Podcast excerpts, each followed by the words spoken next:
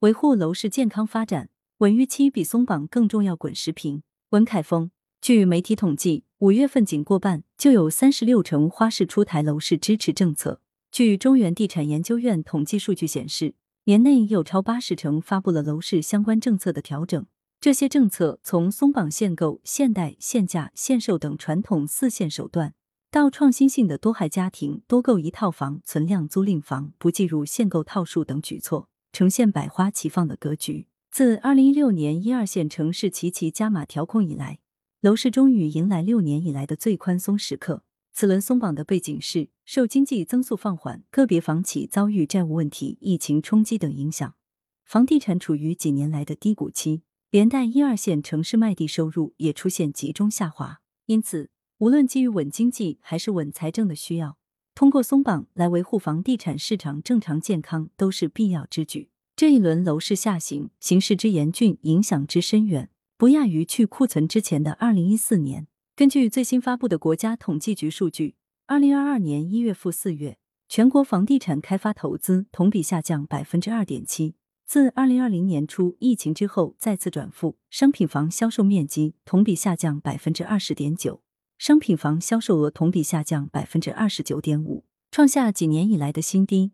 受此影响，全国平均房价也出现明显回落。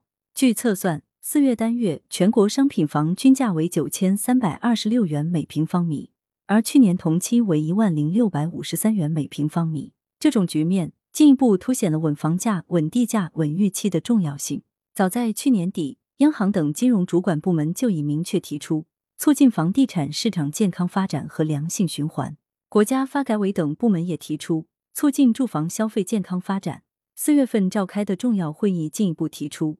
支持各地从当地实际出发，完善房地产政策，支持刚性和改善性住房需求，优化商品房预售资金监管，促进房地产市场平稳健康发展。这意味着，因城施策成了新一轮楼市调控的主导方向。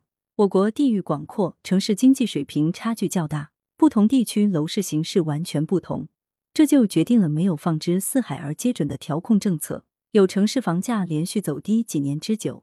有城市只是在高位盘整，还有个别城市仍旧火热，这就决定了调控取向的差异。可以看到，浙江衢州、河北秦皇岛等三线城市率先取消限购，哈尔滨等东北多城率先取消限售，河南漯河、鹤壁等地则通过发放购房消费券、契税补贴等进行托底，而南京、东莞等万亿城市则寄出了多孩家庭可多购一套住房，但迄今为止。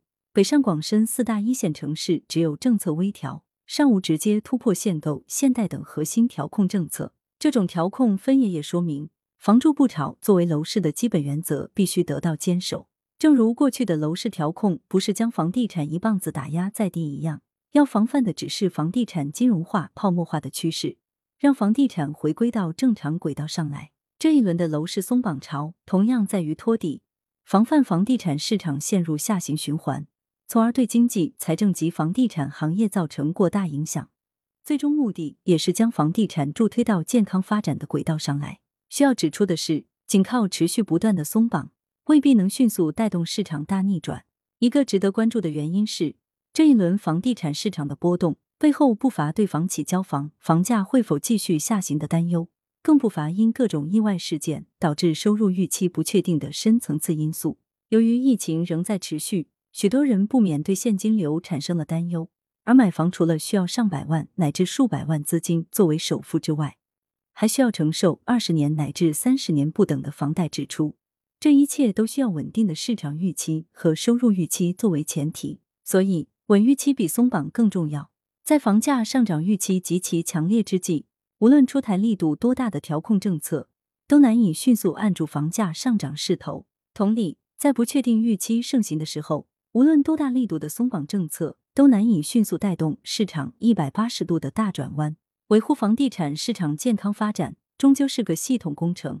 除了因城施策之下的花样松绑之外，还需要不断稳定市场信心和预期。羊城晚报时评投稿邮箱：wbspycwb 点 com。来源：羊城晚报羊城派。责编：张琪、谢小婉。校对：周勇。